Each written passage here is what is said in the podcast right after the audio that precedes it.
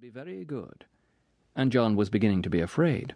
So he sat still in the high chair with his feet dangling, and his clothes itching all over him, and his eyes starting out of his head. After a very long time, his parents came back again, looking as if they had been with the doctor, very grave.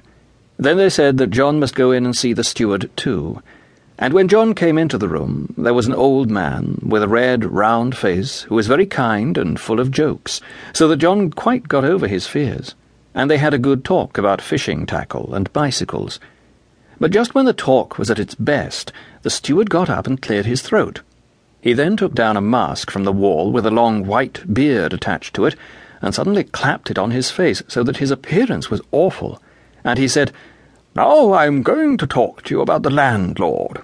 The landlord owns all the country, and it is very, very kind of him to allow us to live on in it at all.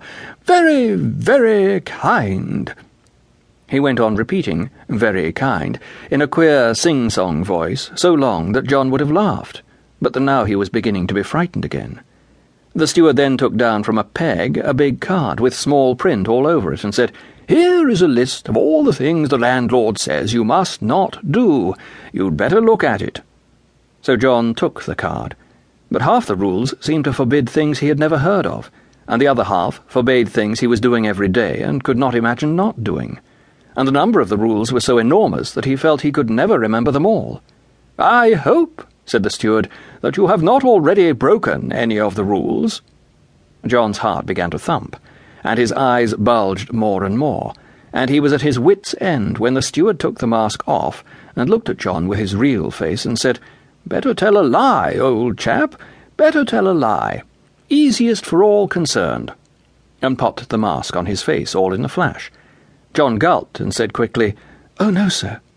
That is just as well, said the steward through the mask, because, you know, if you did break any of them and the landlord got to know of it, do you know what he'd do to you?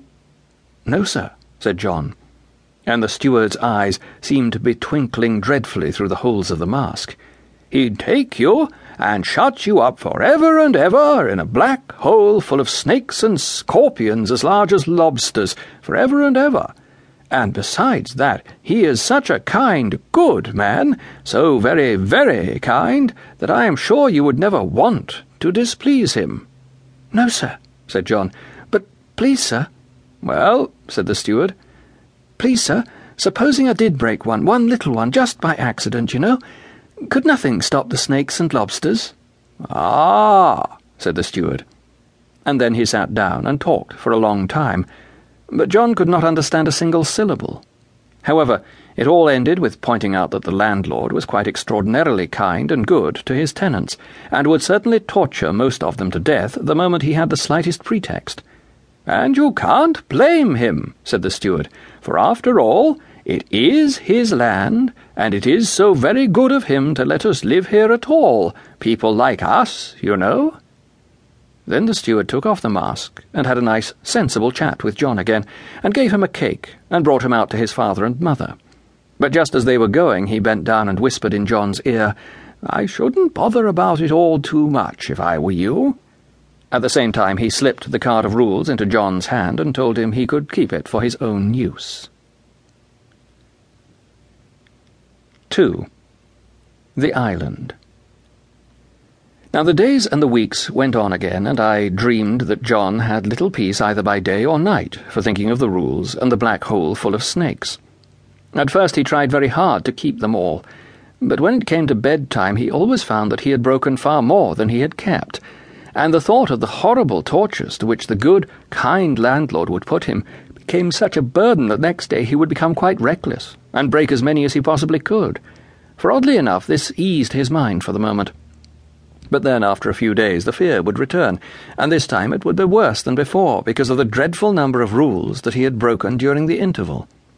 But what puzzled him most at this time was a discovery which he made after the rules had been hanging in his bedroom for two or three nights. Namely, that on the other side of the card, on the back, there was quite a different set of rules. There were so many that he never read them all through, and he was always finding new ones. Some of them were very like the rules on the front of the card but most of them were just the opposite. Thus, whereas the front of the card said that you must be always examining